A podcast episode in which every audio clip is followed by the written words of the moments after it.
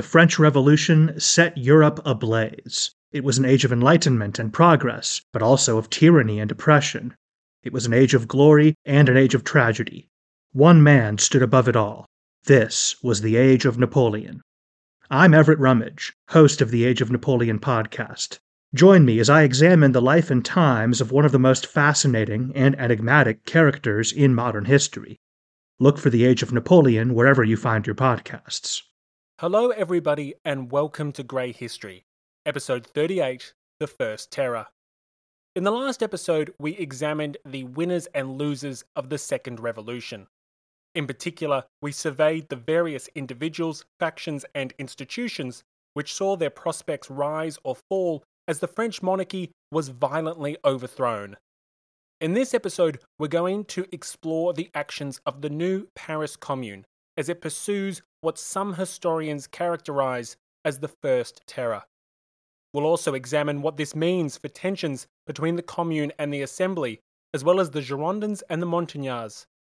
This episode will include everything from mass arrests to revolutionary tribunals and will set us up for one of the most gruesome and bloodiest events of the French Revolution the infamous September massacres.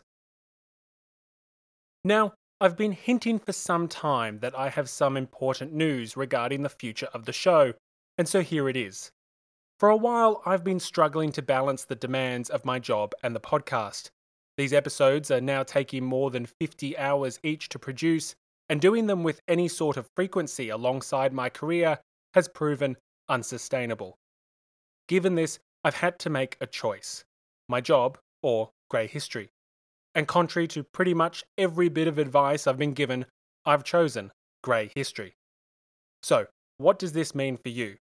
Well, for at least the next six months, I'm going to focus exclusively on the podcast. I will be producing episodes roughly every two weeks, with bonus episodes for Patreon supporters of the show every fourth episode. Over the next six months, my hope and my prayer is that we, collectively, can get the podcast to a point where it's sustainable. And by that, I mean it covers rent and at a minimum some tasty canned beans. Until then, I'm pretty much working on the show while living primarily off my savings, which is why this experiment is either going to succeed or fail within the next six months. So, this is where I need your help. I can only presume that if you've made it through nearly 40 episodes of detailed French Revolution analysis, that you're loving the show. And so I need your support to keep producing it. I'm throwing my all into this to give you more grey history more often, but I need something in return. I need your help. Firstly, please share the show to anyone and everyone who might be interested in our mission to explore history in a way that isn't black and white in a way that doesn't oversimplify the past, in a way that seeks to use history to better confront the numerous challenges of our own times, times which seem increasingly disinterested in nuance and ambiguity, and the fact that two well meaning people can actually hold different points of view. That means telling your friends, your family, your teacher, your colleagues, anyone that you think might have an interest about the podcast as well as sharing it on social media if you can. The second thing you can do is support the show on Patreon. Patreon is a platform that lets you essentially sign up as a member of the Grey History community. In return for a small donation when episodes are released, you'll get access to hours worth of bonus content, including episode extras, bonus episodes, and behind the scenes videos. Some membership tiers even have early access and for those on the True Revolutionary tier and above, episode 39, The September Massacres Part 1, well, that's available right now, a full two weeks ahead of schedule. Patreon donations start for as little as $2 per future episode, and you can cancel anytime. Put simply, producing Grey History is a tremendous amount of work, and I'm throwing caution to the wind to try to bring you more of it. But I need your help to make it happen. Not somebody else's help, but yours. There's links in the show notes and on the website, or you can just Google Grey History Patreon. That's P A T R E O N. Again, I'm throwing everything into this. I'm determined to help bring ambiguity and nuance back to how we explore our shared past, but I need your help to do so. I can't do it alone. As always, a huge thank you to all existing Patreon sponsors of the show. A warm welcome to the new virtuous citizens, Hannah, Gavin, and Stefan, as well as the new true revolutionary, James. Of course, a special shout out to the champions of the people, Jeffrey, Cynthia, George, and Brady, as well as to Toby for increasing their pledge. Finally, a huge thank you to Jinx, who has joined Brian as a hero of the revolution. As always, thank you to those sharing the podcast on Reddit, Twitter, Instagram, and other social media platforms, as well as those who have left written reviews on Apple Podcasts or sent in emails to the show. If you ever send in an email or tag the show on social media, keep your eyes open in your inbox because I'll almost certainly reply within 24 hours. Please remember to continue to share the show with anyone who you think would enjoy a history podcast that embraces the ambiguities of the past. A quick note on the bonus content front. For Patreon supporters, it's officially time to vote for the next bonus episode's topic, so please vote for as many episode ideas as you like. The last bonus episode focused on science during the Revolutionary era, but who knows what will be selected for the next topic. Currently in first place is the topic of the French effect, which would look at how the revolution initially impacted domestic politics across Europe and the United States. Other ideas include the annexation of Avignon and the Corsican Revolution, both of which are polling pretty well. Voting for more than half a dozen suggestions is on Patreon, and I've put a link in the show notes and on the website. I'll close the poll towards the end of May, and the bonus episode will be episode 42. So, Patreons, this is your chance to vote for the topic of the next bonus episode. And if you're not already a Patreon supporter, well, what are you waiting for? Anyway, that's enough from me. So let's get into it.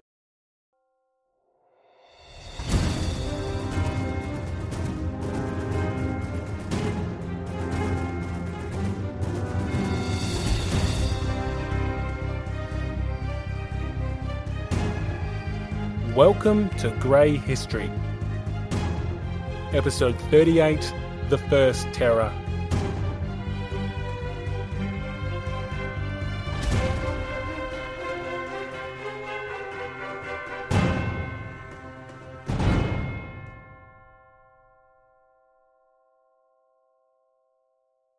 I want you to list things that are common across all revolutions not just political revolutions, but cultural and religious ones as well.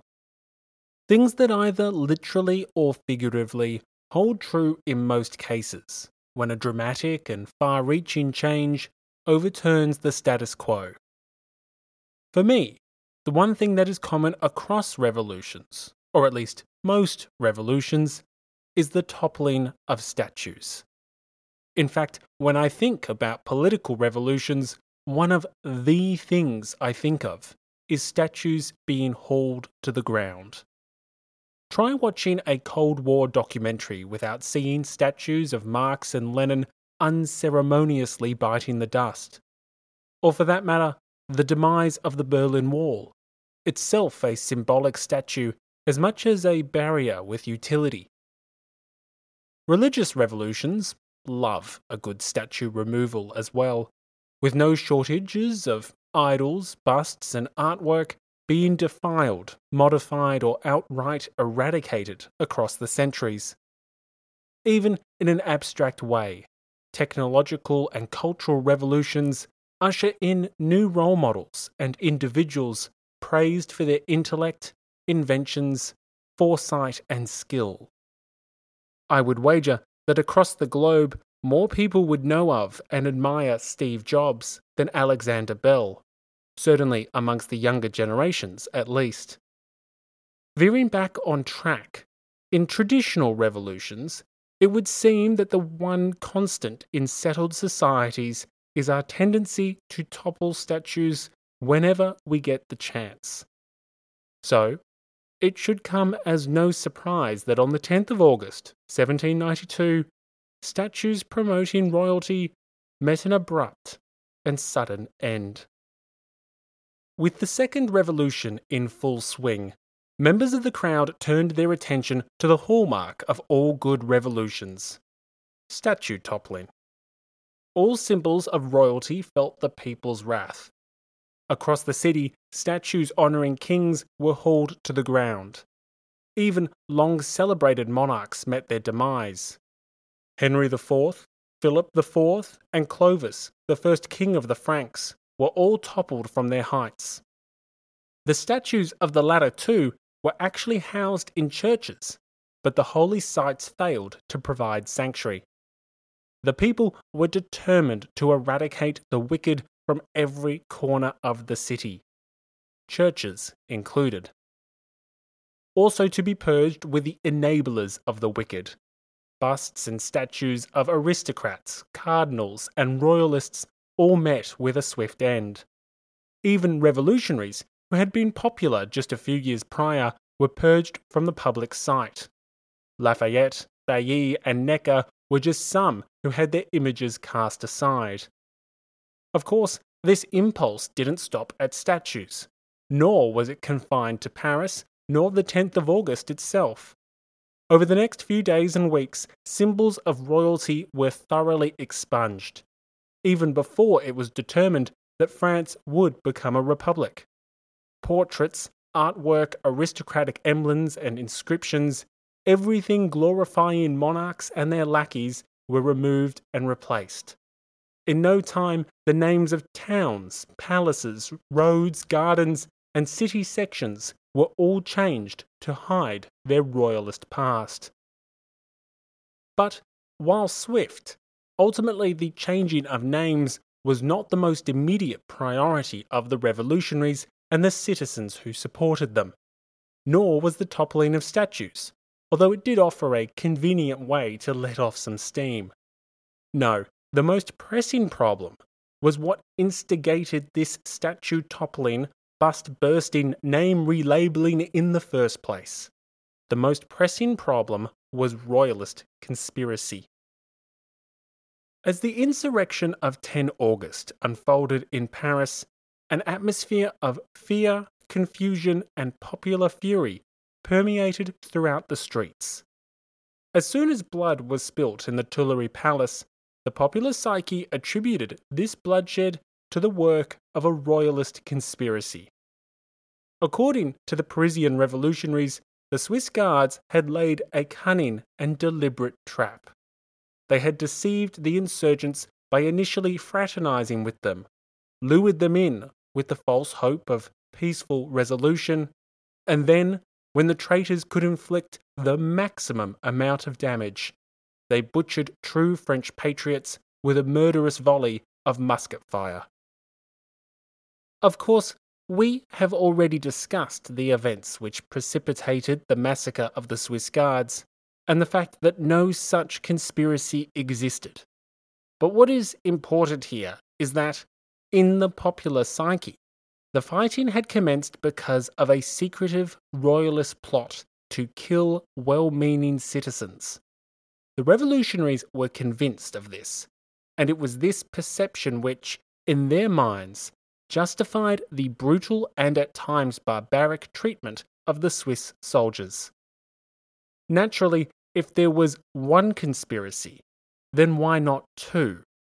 And so the chaotic and bloody scenes of the palace not only fueled a desire for revenge, but also an atmosphere of fear and confusion. Where would the next strike come from? When would the next trap be sprung? Who was the next unsuspecting victim of the counter revolutionaries which lurked in the shadows Prior to the 10th of August, the revolution had already been consumed by a culture which saw conspiracy lurking in every shadow. It was this culture of suspicion which had created such divides between the revolutionary factions, including the Feuillants, the Girondins, and the Montagnards. With the people convinced that the bloodshed of the 10th of August had commenced because of conspiracy, it was only natural that the institutions representing the people sought to eradicate the threat within. If we start with the sections of Paris, the administrative units of the capital wasted no time in copying the new commune as they pursued any and all traces of conspiracy.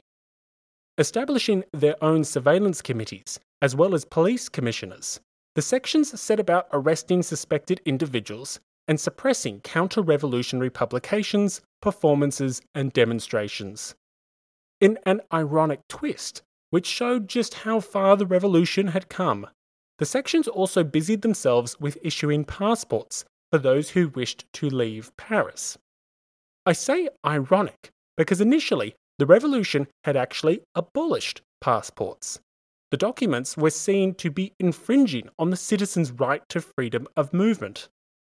However, as the revolution's situation deteriorated, so too did this laissez faire attitude towards the movement of people. The borders were closed during the panic which followed the king's failed escape attempt in June 1791, and after the war commenced, authorities were given permission to deny passports on political grounds. In the wake of the 10th of August, this resulted in some odd situations, including scenarios where foreign ambassadors could not leave Paris because the section they resided in refused to issue them a passport. Imagine a foreign ambassador not being allowed to depart Washington, D.C. because a ward in the capital refused to grant them permission. Not the president, not Congress, not a cabinet member, not the mayor or municipal government, just a single ward. That was the effective situation in the capital, as the sections used their authority to vigorously root out any and all threats to the revolutionary cause. However, while the sections of Paris were enthusiastic detectors of conspiracy, their actions paled in comparison to those of the new insurrectionary commune. Going forward, I will refer to this body just as the commune, as the insurrection of 10 August was, well, successful. The new municipal government was just that the new municipal government. The old commune the body which had been tossed aside during the insurrection, that's not coming back. There is no commune in exile to speak of. So henceforth, when I say commune, I am referring to the municipal government of Paris, the one which self proclaimed its own legitimacy on 10 August before immediately toppling the monarchy and castrating the Legislative Assembly. Anyway, as I was saying, the actions of the sections did not amount to much when compared to the actions of the new commune. As touched on in the last episode, the commune threw itself at the task of exposing and eradicating all the counter revolutionary forces menacing the nation. This enthusiasm was understandable because the rumours circulating the city claimed that several sinister plots were afoot. These plots were merely waiting for the perfect moment to murder unsuspecting citizens, just as the Swiss had done at the Tuileries Palace. According to historian Timothy Tackett, stories spread rapidly of a range of conspiracies which endangered the people. Some claimed that 400 nobles who had survived the 10th of August were hiding out underground and were waiting to strike. Others claimed that huge caches of weapons were concealed beneath the Pantheon and the Palais Royal in preparation for a counter revolutionary coup. If the rumours were to be believed, then armed men could strike the Jacobin Club at any moment, while saboteurs were placing shards of glass into the city's flour supply to cause chaos until the Prussian army arrived. It was in this anxious environment characterized by fear and distrust, that the new commune energetically pursued all the enemies of the revolution. Conveniently for the body claiming to represent the revolution, this also allowed it to pursue its own enemies as well. Step into the world of power, loyalty and luck. I'm gonna make him an offer he can't refuse. With family, cannolis, and spins mean everything. Now, you wanna get mixed up in the family business. Introducing The Godfather at ChumbaCasino.com. Test your luck in the shadowy world of The Godfather slot. Someday, I will call upon you to do a service for me. Play The Godfather now at ChumbaCasino.com. Welcome to the family. No purchase necessary. VGW Group. Void where prohibited by law. 18 plus. Terms and conditions apply. Hello, everyone. My name is Wesley Livesey from the History of the Second World War podcast.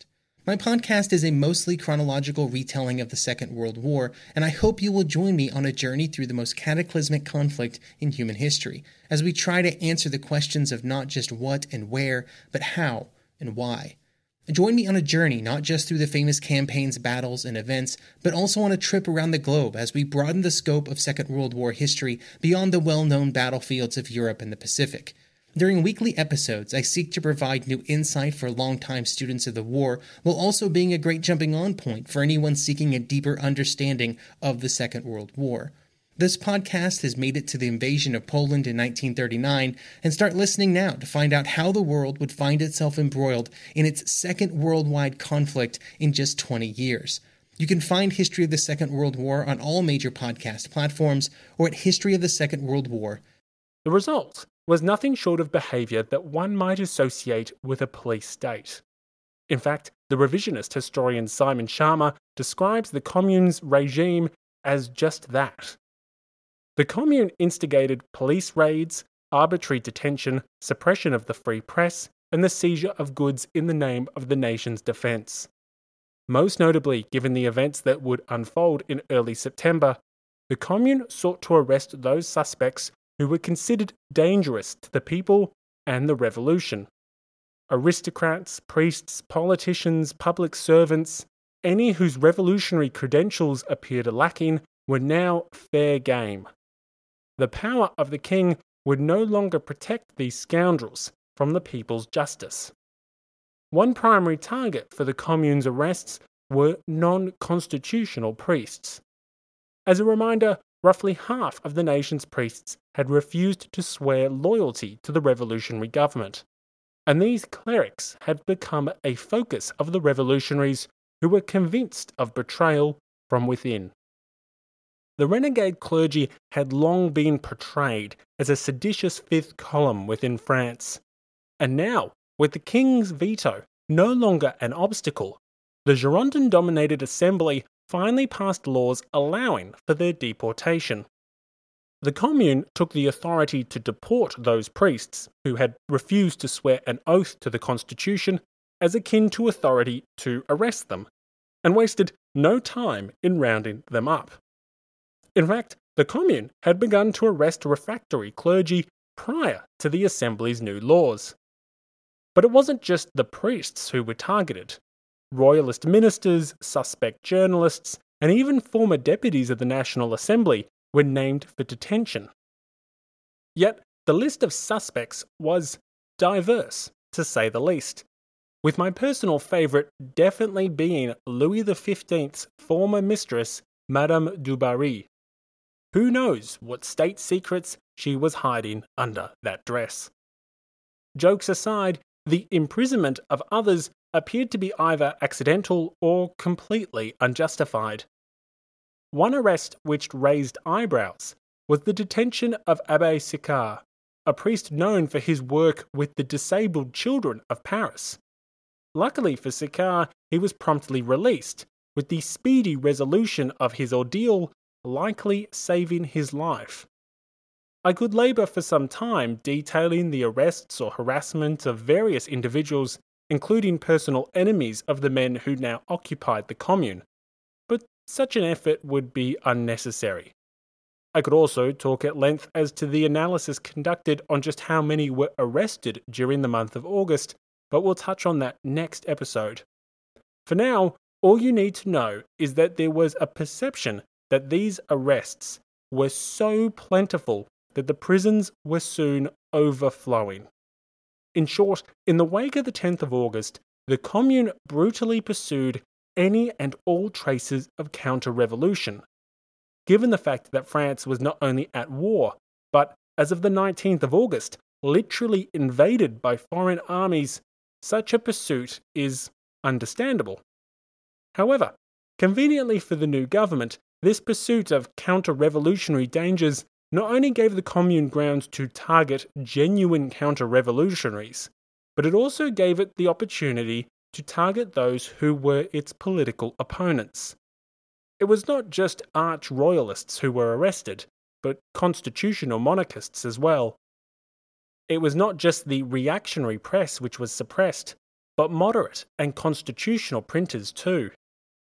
In effect, the Second Revolution had allowed the victors to redefine the word counter revolutionary. Those who were enthusiastic supporters of the revolution of 1789 but resisted the coup of 10 August were now considered just as dangerous as those who had opposed the original revolution of 1789. Thus, it wasn't just priests and nobles who found themselves the subjects of arrest warrants, but Feuillants, constitutionalists, and others whose defense of the first revolution now made them suspects of the second. Furthermore, it wasn't just genuine public enemies who were marked for arrest, but also those with personal feuds and grievances with the men who had come to occupy new positions of power. Given all this activity by the Commune, it's easy to see why this period is labelled by some historians as the First Terror, especially once we touch on the events we're going to discuss next episode suppression of the free press, restrictions on the freedom of movement, arbitrary detention, seizure of private goods, these were terrifying for many, and contrary to the principles which the Revolution of 1789 had held so dear. So, before we go any further, I do want to unpack what some historians make of all of this. How do historians characterize the actions of the Commune, its motivations, and its justifications? It's all well and good for us to sit back and decry this, that, and the other centuries later, but it's important that we understand the complete context in which to view the actions of the new municipal government. The Marxist historian George Lefebvre does not mince his words when he states that the first priority of the victors of 10 August was the establishment of their dictatorship. In fact, across the ideological spectrum, historians of various stripes, left and right, have no qualms simply stating that the Commune was forcefully and effectively establishing its power at the expense of civil liberties and the Legislative Assembly. But while there is broad recognition that the Commune ruled in a dictatorial manner, that does not mean that criticism of the Commune is plentiful nor unanimous. In fact, even amongst some conservative historians who are rather dismayed at the Commune's actions, its work is portrayed by some as an understandable necessity. And since we're going to be talking a lot about necessity in the next few episodes, we should take the time to ask the question can all of this be rationalized? To set the scene, let's remember that this is not the revolution of 1789. This was the revolution of 1792. This was a revolution born in a time of war, treason, and extreme hardship. It's in this environment that the Commune sought to establish itself as the preeminent power not only in Paris, but the country, at least until the new National Convention could replace the Legislative Assembly. And it's here that we find the first justification for the Commune's actions war. Not only was France at war, but it was losing that war. Crossing the frontier in mid August, the coalition armies of Prussia and Austria were finally on the march, and they were marching on French territory. The invasion of France had finally begun. But a disastrous war was only part of the problem. To make matters worse, the countryside was in disarray thanks to fresh peasant unrest unrest caused primarily by shortages of bread and basic commodities. Of course, that scarcity of bare necessities was impacting the cities as well, causing further hardship, distress, and instability. Add to this already potent mix the threat of royalist elements in the French armies, the possibility of counter revolutionary uprisings in the provinces, and the rumoured saboteurs infesting the capital. And, well, one has the recipe for a complete and utter disaster. These were the reasons why historian Timothy Tackett describes the period between the 10th of August and the establishment of the new convention as a time where both Paris and France were on the edge of anarchy. If France was to succeed in its efforts of national defense, if France was to hold the line against the kings of Europe, someone had to seize power. Someone had to lead that defense. Someone had to reinstitute discipline and authority, and not care to do so in a polite or diplomatic manner. The Commune was determined to be that someone, and would not apologize for using any and all methods required to secure the safety of both France and the revolution. This included the repressive and illiberal measures which horrified some contemporaries and historians, but measures that the Commune and its supporters viewed to be completely justified given the severity of the situation. The actions of the Commune in August 1792 remind me of a line in Orlando Figes' amazing book on the Russian Revolution. It's been almost 10 years since I've read A People's Tragedy, Figes' 900 page epic on the Russian Revolution, but there's a line in that book that has always stuck with me. Now, I don't have my copy with me, so I can't quote him exactly, but the line is in effect as follows Besieged fortresses are seldom ruled in a democratic manner. In August 1792, France was a besieged fortress. Worse still, it was a vulnerable, compromised, and leaderless fortress, one whose previous leadership was either inept, as in the case of the Assembly, or treasonous, as in the case of the court. While the initial actions of the Commune may appear excessive and unjustifiable to our eyes in the 21st century, when discussing these actions, we must remember the situation France found itself in at the time. These initial actions alone would not be unheard of in Western democracies in times of existential struggle. In fact, just look at how the United States treated its own citizens of Japanese descent in World War II. Concerned about the possibilities of sabotage, tens of thousands of American citizens were detained in concentration camps purely because of their Japanese descent. Their crime? Being ethnically Japanese. Not that different from the crimes of being a former noble or a pious priest, is it? So, while the commune is often criticized by some for these actions, I would say that it's important to remember the broader situation that the new municipal government found itself in. That does not excuse or justify its excesses, but it does help to ground discussions of its work with the proper frame of reference. However, the actions of the commune and its eagerness to establish its authority didn't just relate to the needs of the national defence. One must always remember that the commune's legitimacy was questionable. The proportion of Parisians, let alone French citizens, who actively and enthusiastically supported the commune was quite small. One should not take the majority's relative silence in relation to the monarchy's removal as akin to the majority's support for the new Paris Commune's existence and authority. The 10th of August was essentially a coup, which had been executed and enforced by a small proportion of the population. If one compares the level of popular support to the events of, say, July 1789, the new body did not enjoy anything like the popular legitimacy of the National Assembly after the Bastille's fall. As a result, some historians argue that the body had no choice but to resort to force in order to establish its supremacy. As what other option did it have considering that it lacked significant and broad popular support?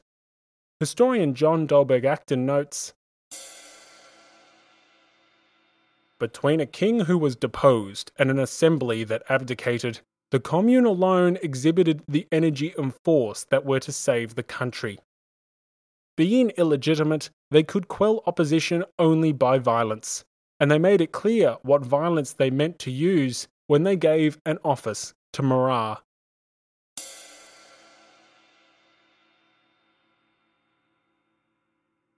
This argument that the commune had little choice but to use force to secure its authority has some merit.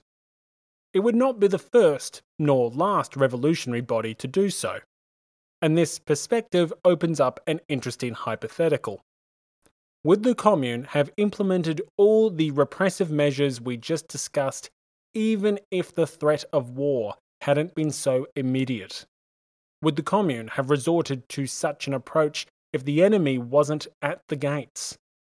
Are there reasons other than war which explain the illiberal policies of the commune? Dealing in historical hypotheticals is always a dangerous and complicated exercise, but I would wager that the answer is yes. And to explain why, I would point your eyes to the first First Terror. That's right, the first First Terror. You see, I've named this episode the First Terror because this period of time is labelled as such by a variety of historians from a variety of ideological perspectives. But you may remember that some historians title the events of mid 1791 as the Tricolour Terror. If you recall, the Tricolour Terror occurred in the chaotic weeks following the King's failed escape attempt in June 1791. In mid July of that year, the famous Champ de Mars massacre occurred in Paris, and combined with the split of the Jacobin Club, which created the Feuillant Club, the tumultuous events ushered in a period of time which was itself characterized by much the same actions we're discussing now. As the newly formed Feuillant majority of the National Assembly tried to resist calls for dethronement and even the establishment of a republic, the Feuillants in 1791, like the Commune in 1792, used a range of repressive measures to secure their authority. In mid 1791, the positions we've been discussing were reversed. It was members of the Cordelier Club, the Jacobin Club, the Brissotins, the radical journalists, the progressive left wing revolutionaries who were subjected to illiberal and undemocratic measures. These measures forced revolutionary journalists like Marat and Desmoulins into hiding. They prompted Danton to flee to London. Hell, they even triggered Robespierre, then a member of the National Assembly, to change his lodgings and keep a lower profile. Importantly, these repressive techniques were used in a time of peace. Yes, in a time of significant uncertainty, yes, in a time where foreign intervention was possible, but nonetheless, these measures were deployed by the Feuillants in a time of peace.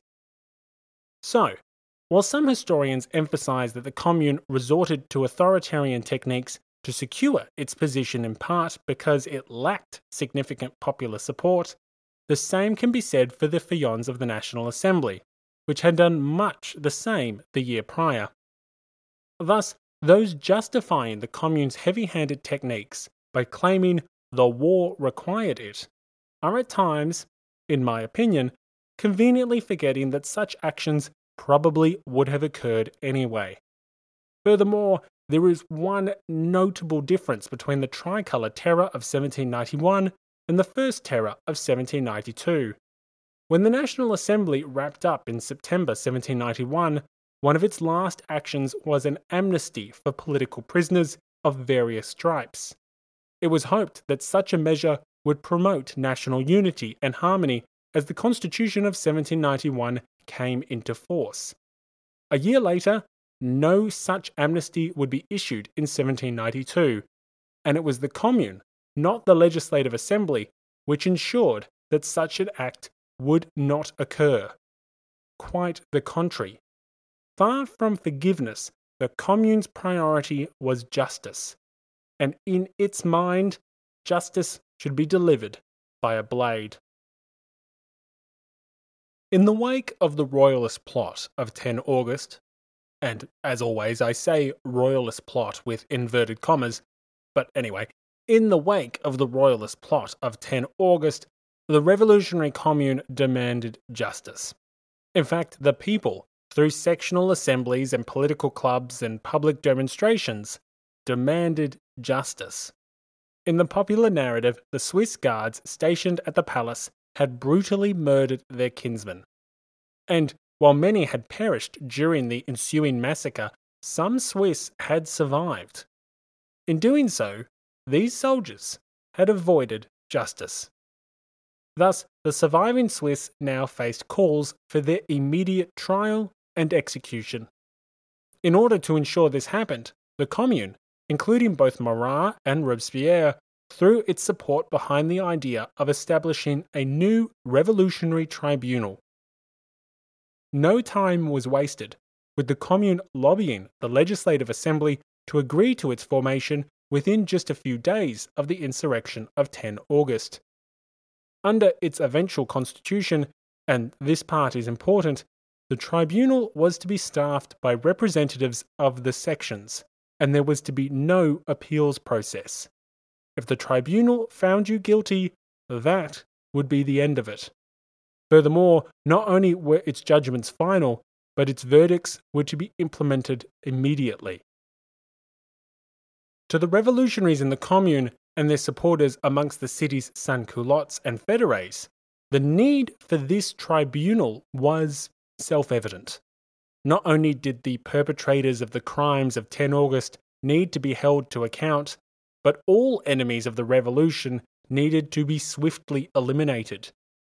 This is not only what justice demanded, but it's what the nation's dangerous situation required. With the Commune busying itself with the arrests of priests, nobles, and other counter revolutionaries, the traditional, lethargic, slow moving wheels of justice were not suitable for a revolution facing extinction from foreign armies. Furthermore, those traditional, lethargic, slow moving wheels of justice were all manned by men the revolutionaries did not trust. Men who had worked for the loathed regimes which had just been overthrown.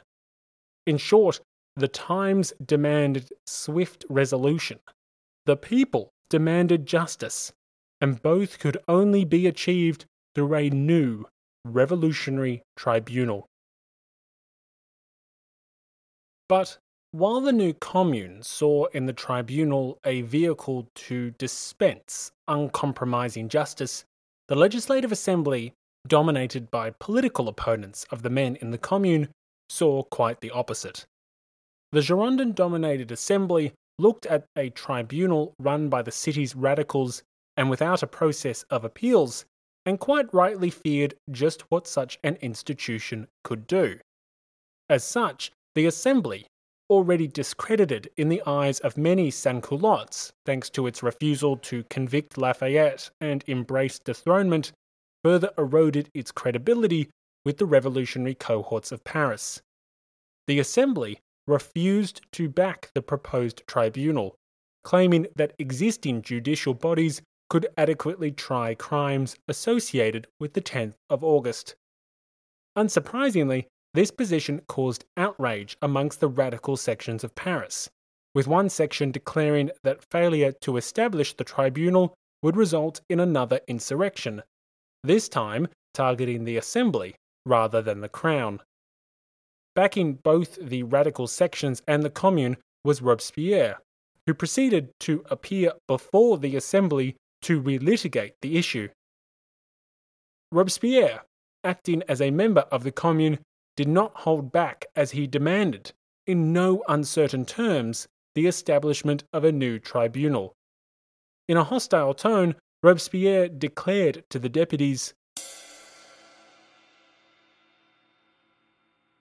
The tranquillity of the people depends upon the punishment of the guilty, and yet you have done nothing to convict them.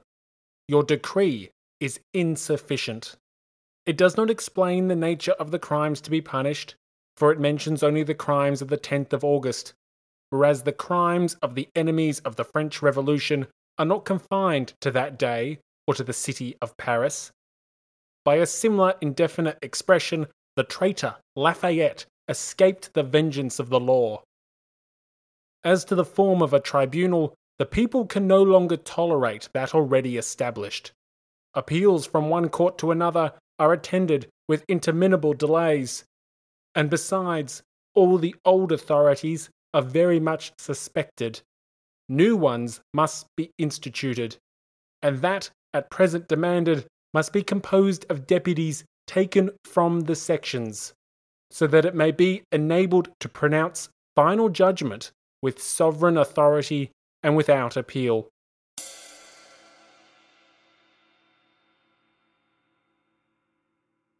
Despite his demands for a new tribunal, the deputies of the Assembly refused to give way.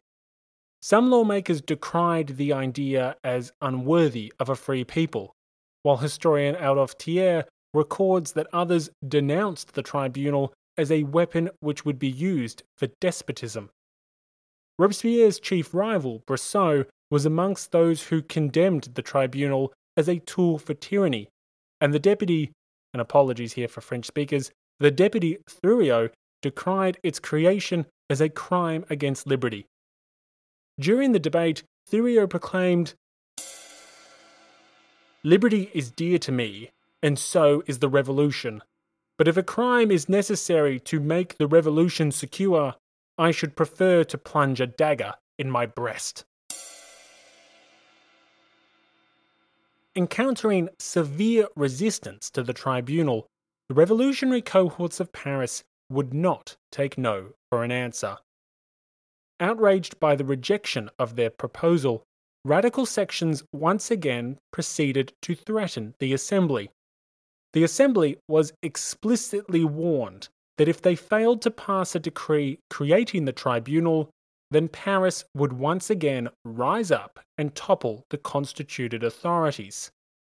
Facing the very real threat of revolutionary violence, the deputies backed down. The Assembly finally consented to the establishment of the new revolutionary tribunal, but only after their own lives had been threatened by the radicals of Paris. The Scottish witness John Moore summed it up perfectly. There is reason to believe that the Assembly itself is under the influence of terror. Now, there's a few things I want to unpack here before we move on to the invasion of France and the infamous events of early September. Firstly, what did this new tribunal get up to? The Commune demanded swift revolutionary justice, and, well, as we'll see shortly, that, that justice just wasn't so swift. Secondly, I want to further explore what all of this means as it relates to the power struggle between the Commune and the Assembly. And finally, I want to discuss the impact of these developments on the increasingly spiteful rivalry between the Girondins and the Montagnards. Let's start with the new tribunal. Although created to swiftly dispatch revolutionary justice, the new body's work was a little slower than anticipated. Among the first to be convicted were a royalist journalist, the director of the King's Budget, and a secretary for the National Guard. All sound like powerful threats to the revolution, if you ask me. Yet, despite warnings that the people would dispense their own justice if the tribunal was not created with haste, the tribunal soon became just as slow moving as the institutions it was meant to replace. The disappointment was clear as convictions became less frequent, and worse still, criminals began to be acquitted and set free. Some conservative viewpoints present this dissatisfaction amongst the radical Parisians as yet another example of the revolutionary crowd's bloodlust, proof that the revolution was fueled by a desire for violence. But other historians dispute this vehemently and offer a quite reasonable rationale for the tangible disappointment expressed by some citizens. The anarchist historian Peter Kropotkin, for example, is quick to reject any idea that the sans-culottes of Paris were eager to shed blood. Instead, Kropotkin states that the popular anger and frustration, which rose throughout August, was reflective of the fact that the people believed these acquittals were the work of yet more conspiracy. The inaction of the new tribunal was proof not of the accused's innocence, but instead the corruption and counter revolutionary sympathies of those in positions of power. Clearly, it was not just the royal court which had been compromised, but the assembly and the judicial institutions as well. Kropotkin writes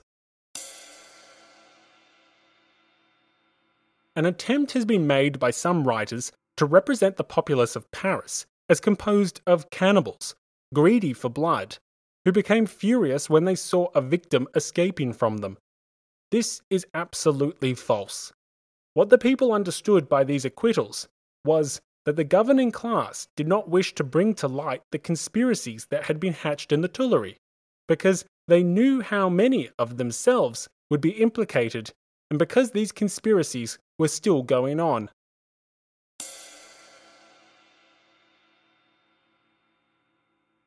This portrayal of events is backed up by primary evidence. The Parisian Adelaide Marot, for example, wrote disparagingly as to the tribunal's lack of action. Marot had previously described the Swiss as monsters for their crimes on the 10th of August and attributed the lack of revolutionary justice to the work of conspiracy and betrayal. Since 10 August, only three people have been guillotined, and the people are outraged. We seem to be sold out by every side. So, far from executing criminals with haste, the new tribunal initially behaved in the exact opposite manner.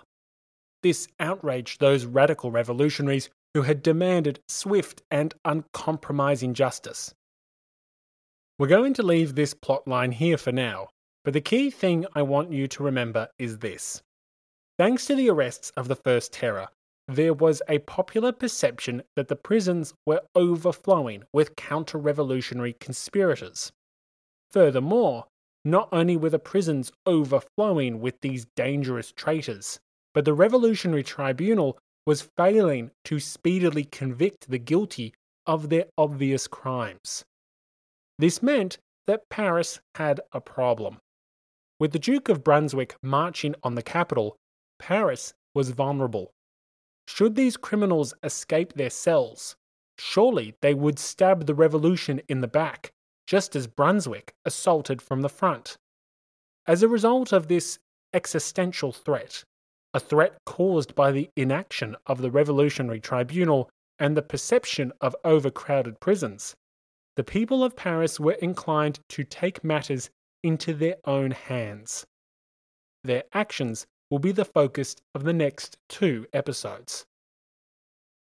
Moving on from the work of the tribunal, let's discuss what all this meant for the power struggle between the Legislative Assembly and the self installed Paris Commune.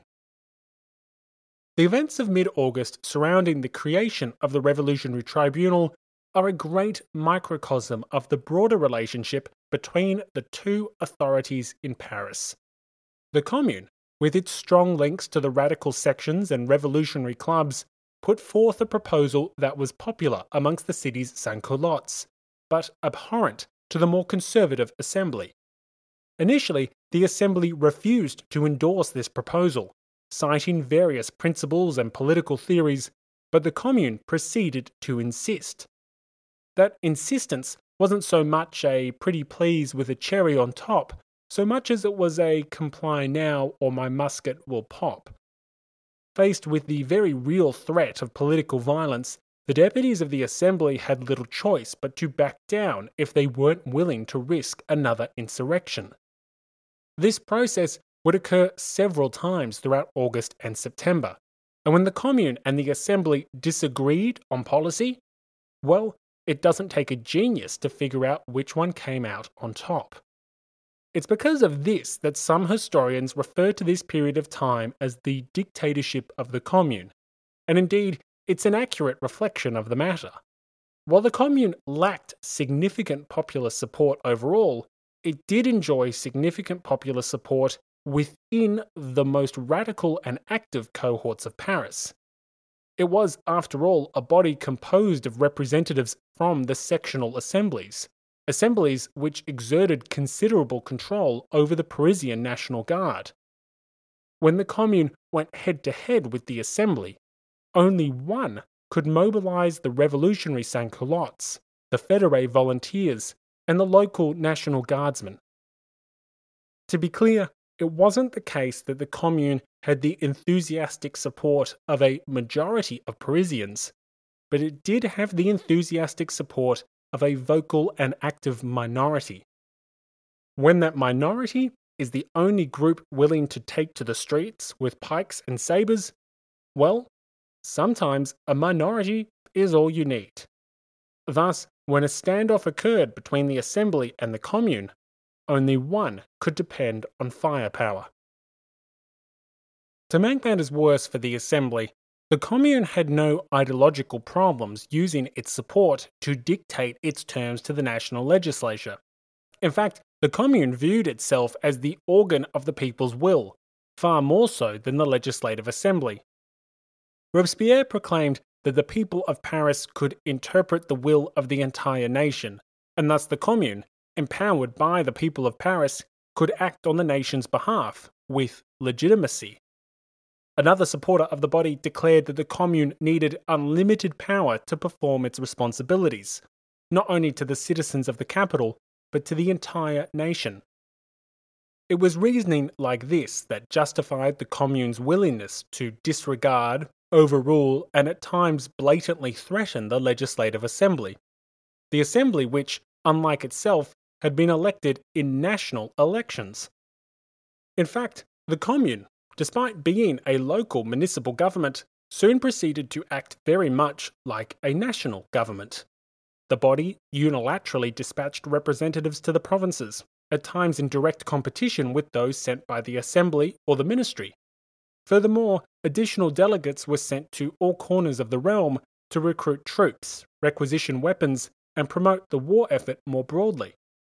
In addition to men and weaponry, the Commune also forcefully requisitioned food and other supplies from nearby departments and took the opportunity to pursue counter revolutionaries while doing so.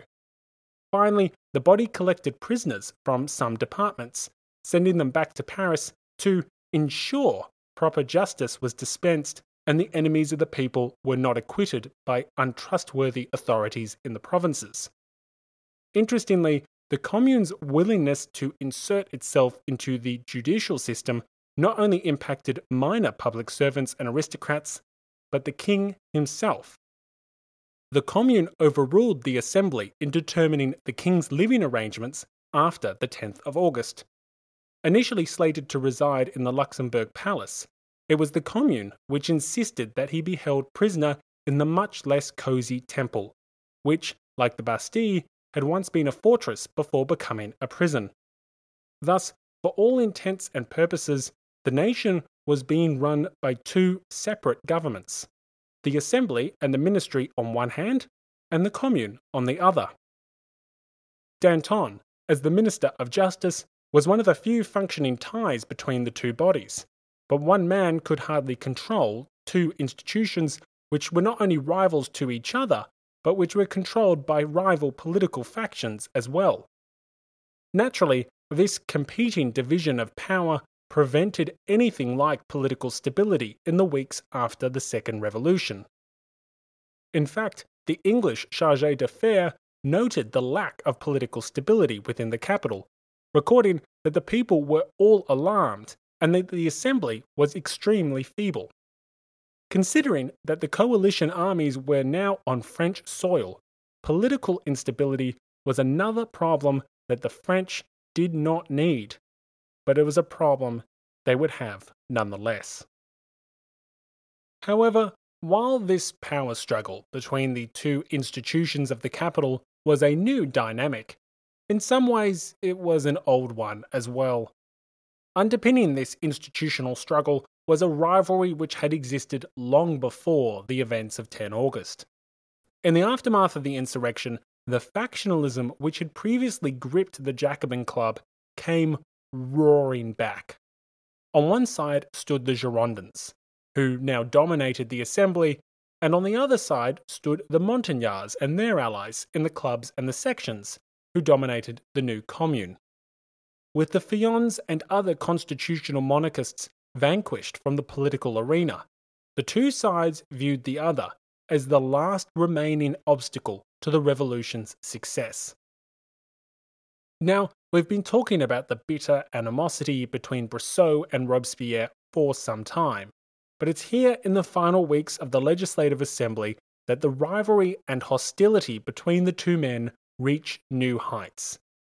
The atmosphere in the aftermath of the 10th of August was one of fear, angst, instability, and apprehension. It was a time characterized by conspiracies and plots, by the threats that lurked in every shadow. It was, in short, the perfect breeding ground for factionalism, suspicion, and extremism. For the Girondins, the rise of the Commune, thanks to the support of the radical clubs, Federés, and sans-culottes, was both a threat and a political disaster. They found themselves in a situation where they held the responsibility of the government, but they lacked real power. It was, in a sense, deja vu. Earlier, in 1792, when the Assembly and the Ministry were first under the Girondin sway, the king had vetoed most of their signature policies. That is, until he fired the Interior Minister Roland and the other Girondin ministers back in June. Now, just two months later, the Assembly and the Ministry were once again under the sway of the Girondins, and, at least on the face of it, more so than ever. But this time, it was the Commune which exercised a de facto veto over their policies. Worse still, unlike the relatively obstinate but idle court, the Commune intended to actively dictate policy to the Assembly, policies that Brissot and his allies utterly detested. The Revolutionary Tribunal forced upon them being a perfect example. The Girondins were distraught by what they saw as a tool for despotism, a tool lobbied for by an upstart and illegitimate institution dominated by men they not only distrusted, but despised. In their eyes, the Commune's power rested on unconstitutional and illegal activities, not just of some Parisian radicals, but in particular the individual radicals which had been their personal political rivals for months. This included men like Marat, but most especially it included Robespierre. Robespierre was, in the eyes of many contemporaries and historians, the de facto leader of the Commune, undoubtedly a man of significant influence, even if his exact level of authority and control is debated. So when the Girondins glanced over at the Commune, they saw more than just an illegal institution empowered by unruly radicals. They saw Robespierre, the man who they had denounced as a threat to the revolution itself. Remember, in the bitter and personal feuds of 1792, leading Girondins had denounced Robespierre as putting himself above the people and seeking to aid foreign kings through his campaign against the war. After the 10th of August, there was no kumbaya moment for the fractured Jacobins. Quite the opposite. The hostile attitude towards Robespierre remained. In fact, hostile attitude isn't the right description. Perhaps unrelenting attack is better. The Girondins weren't writing some burn book behind closed doors. They were publicly and viciously attacking the former deputy. As time progressed, so too did the venom as did the Girondins' conviction that the self styled champion of the people was seeking to weaken the revolution and empower himself at its expense. As a result, the establishment of the Revolution Tribunal was particularly troubling for the Girondins. Under the influence of the sections and the Commune, and with no right to appeal, the Girondins feared, quite understandably, the new tribunal might be used against them. It was currently priests and aristocrats and feuillants who were being arrested by the new commune, it was currently these counter revolutionaries being tried by the new tribunal. But for how long? How long until the Girondins' enemies in the Commune made a move against them? As we shall see, the answer to that question is not long at all. Nevertheless, this situation is why the Girondins resisted the tribunal's creation for as long as they could. They saw the tribunal as a weapon to be wielded by a man they despised. And it's for this reason that some historians link the establishment of the tribunal as the final event which caused an irreversible split within the Jacobins. Seeing Robespierre's power over both the people and the institutions of state grow, the Girondins were increasingly hostile to Robespierre and his allies. To them, he was a threat to both the revolution and their own personal safety. It's for this reason that the Girondins attempted to move against the Commune, and in doing so against Robespierre. Specifically, the Girondin dominated assembly tried to suppress the new Paris Commune in the final days of August. The assembly argued that a new commune should be installed following fresh elections, as the current one was illegitimate. As discussed in the last episode, the Assembly's attempt failed, as the national legislature lacked substantive support from the sections, the National Guard, and the revolutionary cohorts of Paris. Yet, despite their failure to dissolve the Commune, the Girondins had little choice but to try. You see, if the Girondins didn't remove Robespierre and his radical allies from their positions of power, then they would remove the Girondins from theirs. That was the logic of many deputies with Girondist sympathies, and their logic was right. If Brissot and his allies despised and distrusted Robespierre and his associates, well, the feeling was mutual. Robespierre had long suspected the Girondins of betraying the revolution for personal gains, and the events of recent months had confirmed his suspicions. Historian Timothy Tackett recounts the series of events which solidified Robespierre's growing misgivings. His suspicions were only confirmed by the Girondins' inconsistencies on the question of the king during July, and by the remarkably impolitic proposal from the Brissotin journalist Jean Louis Carra that the Prussian general, the Duke of Brunswick, be made King of France and welcomed to Paris along with his army, but it was above all the institutional rivalry between the Girondin dominated Assembly and the Montagnard leaning Commune that antagonized suspicions and hatred between the two factions. The list offered by historian Timothy Tackett as to the reasons Robespierre suspected the Girondins is not exhaustive. To add to that list, and to name just a few items, there was the Girondins' sudden defence of the crown in the days preceding the 10th of August. There was the Girondins' support of Lafayette to a senior military command. Indeed, there was the original reckless pursuit of war, when Robespierre had accurately warned that foreign conflict would jeopardize rather than consolidate the revolution.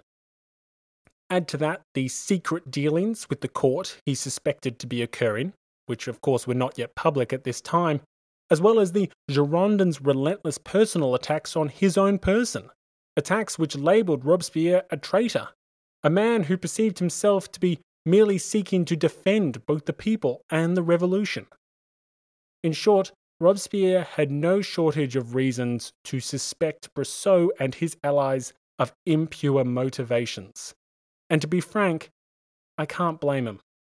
Historian Marisa Linton asserts that it was the Girondins who first initiated the practice of labeling their political opponents as conspirators. And we know, with the benefit of hindsight, that Robespierre was correct in his suspicions that the Girondins were secretly cooperating with the court. In short, Robespierre believed that the Girondins were actively betraying the people in pursuit of their own power and self interest. Combined with the revolution's atmosphere of suspicion and its long standing obsession with conspiracy, by August 1792, Robespierre's position towards the Girondins had hardened significantly. The Girondins weren't just his political rivals in the revolutionary arena, but instead the enemies of the revolution itself.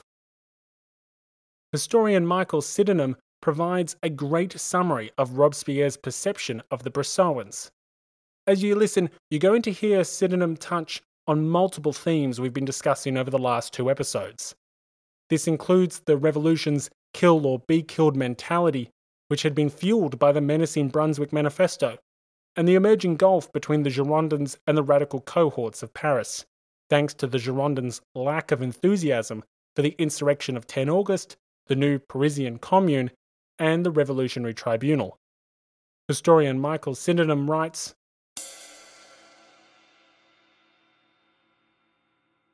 To Robespierre and his supporters, who had come to believe that either the Royalists or the Revolution must perish, this ambiguous conduct could bear but one interpretation. The Brissotins' cooperation with the nobility during the agitation for war, their conservative tendency as soon as they had gained some spurious success, and above all their failure to react with vigour to the threat of counter revolution, seemed to prove them to be self seeking intriguers, indistinguishable from the enemies of the people.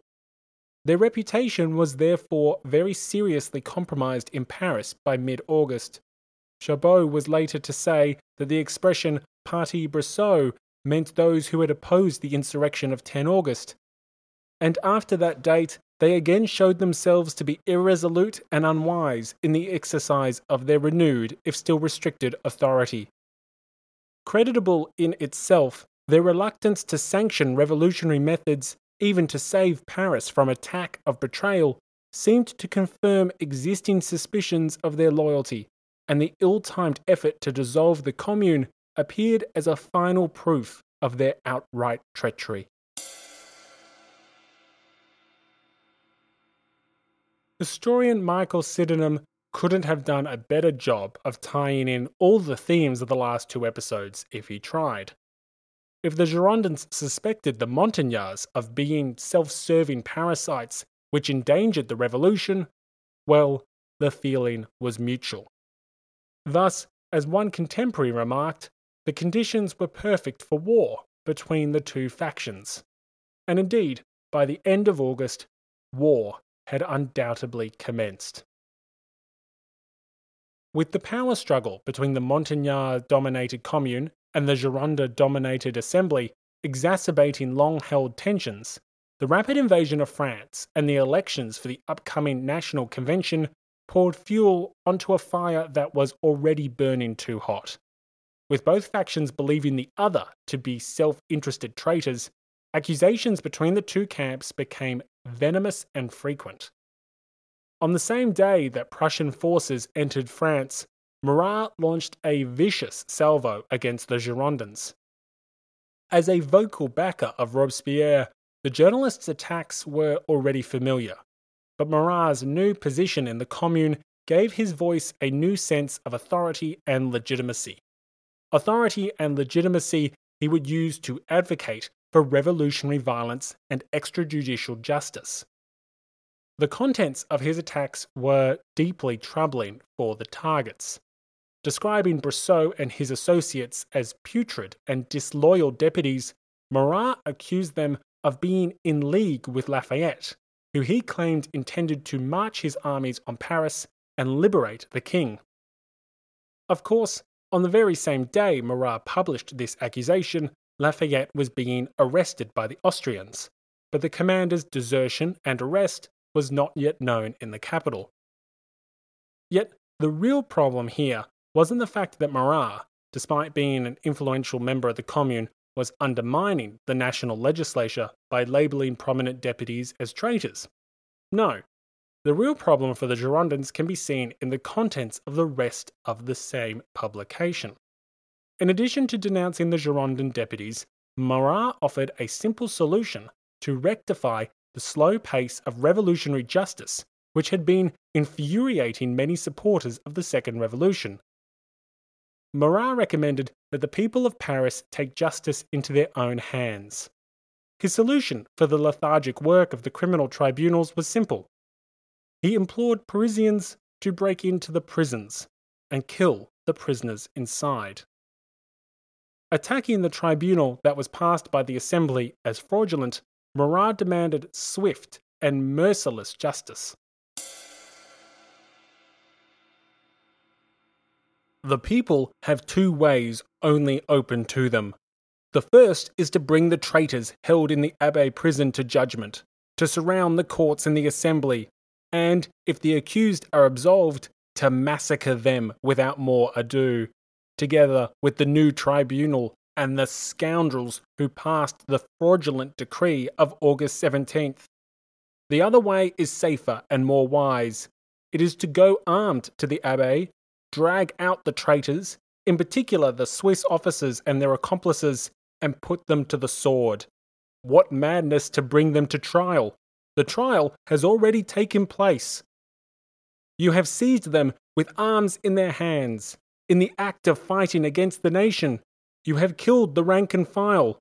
Why do you spare the officers, who are incomparably more guilty? It was a stupid blunder to listen to those who advised making them prisoners of war. They are traitors who should have been done away with on the spot. Considering that the Girondins were already concerned as to how the Commune could misuse the new revolutionary tribunal, the advocacy of popular extrajudicial justice by a prominent member of the Commune was deeply troubling. Furthermore, that same individual who was recommending that suspected traitors be put to the sword was calling the Girondins traitors as well. Understandably, the Girondins became increasingly worried for their own personal safety. And to be frank, who can blame them? I mean, one of the most prominent and influential members of not only the Commune, but also the Cordelier Club and the Revolutionary Press, was calling the Girondins traitors and was separately encouraging the people to kill all traitors. You can see why tensions between the two factions were reaching new and dangerous heights. But it's here, in the weeks following the Second Revolution, with accusations flying thick and fast, that the war of words escalated beyond just words. It's here, in the days following the Assembly's attempt to dissolve the Commune, that Robespierre properly entered the fray. Escalating tensions in the capital even further, Robespierre proceeded to launch his own savage denunciation against the Girondins. With the Girondin dominated assembly attempting to dissolve the Commune, the Commune Robespierre not only supported, but debatably led. Robespierre proceeded to denounce Brissot and his allies as being in league with the nation's enemies. The man whose supporters called the Incorruptible held nothing back. No one dares name the traitors. Then I will name them to save the people. I accuse the Liberticide Brissot, the whole Girondist faction, and the infamous Commission of 21. I accuse them of having sold France to the Duke of Brunswick, and of having already received the price of their villainy. Describing the Girondins as perfidious intriguers working with the enemy powers against French liberty, Robespierre demanded their immediate arrest. The Commune obliged. If the establishment of the new revolutionary tribunal was not the final irreversible break within the Jacobins, then this was. The Commune, at the behest of Robespierre, ordered the arrest of Brissot and some of his most prominent associates. As elections commenced for the new National Convention, Robespierre and the Montagnards were about to eliminate their most prominent opponents. Or at least, so they thought. For the actions of the Commune would be immediately overshadowed by a river of blood. Thank you for listening to episode 38, The First Terror. The episode extra for this episode focuses on the diary of the Scottish physician John Moore. John Moore was the Scottish witness who stated that there was reason to believe that the Assembly itself was under the influence of terror. And we're going to be exploring his account of the events of late August. In fact, Moore's diary perfectly encapsulates so many of the topics that we've been discussing. from the attitude and crackdown towards non constitutional priests to fears of the rise of the commune and its power struggles with the Legislative Assembly. It's fantastic to hear a lengthy first hand account from someone who was actually living in Paris at the time, and I think you'll really enjoy it. Remember, this episode extra, as well as hours worth of bonus content, is available for all Patreon supporters of the show. Please, if you like Grey History, if you want more Grey History, I need your help. And the best way that you can do that is by supporting the show on Patreon. Don't forget that for those patrons on the True Revolutionary tier and above, you already have early access to episode 39, The September Massacres Part 1. It's waiting for you right now. As always, please tell your friends and family about Grey History. Thank you for listening and have a great day. Hey guys, it is Ryan. I'm not sure if you know this about me, but I'm a bit of a fun fanatic when I can. I like to work, but I like fun too. It's a thing. And now the truth is out there. I can tell you about my favorite place to have fun Chumba Casino. They have hundreds of social casino style games to choose from, with new games released each week. You can play for free anytime, anywhere and each day brings a new chance to collect daily bonuses. So join me in the fun. Sign up now at ChumbaCasino.com. No purchase necessary. Group. Void were prohibited by law. See terms and conditions. 18 plus.